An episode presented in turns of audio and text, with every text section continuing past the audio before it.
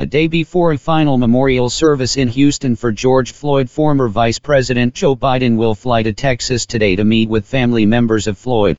Biden has been highly critical of President Trump's reaction to the police killing of Floyd in Minneapolis, which touched off days of rioting and protests around the nation. For Biden this will be his first long-distance trip in nearly three months as he's been sidelined at his home because of the coronavirus outbreak. Biden this past weekend officially clinched the Democratic presidential nomination. Democrats today in Congress will unveil a series of police reforms in the wake of the police killing of George Floyd in Minneapolis. The plans will include changes in the qualified immunity legal protections for officers, and will set up a national registry for police misconduct. The goal of the registry is to make it easier for police forces to see if a job applicant had any problems in the past, whether it was with the use of excessive force or race-related matters.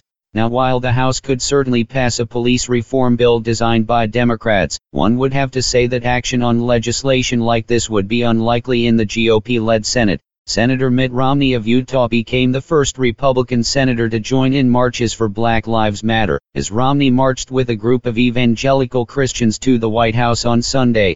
While some GOP lawmakers have voiced their support to do more on race issues after the police killing of George Floyd in Minneapolis, Romney is by far the most prominent Republican to lend a voice to those demonstrations.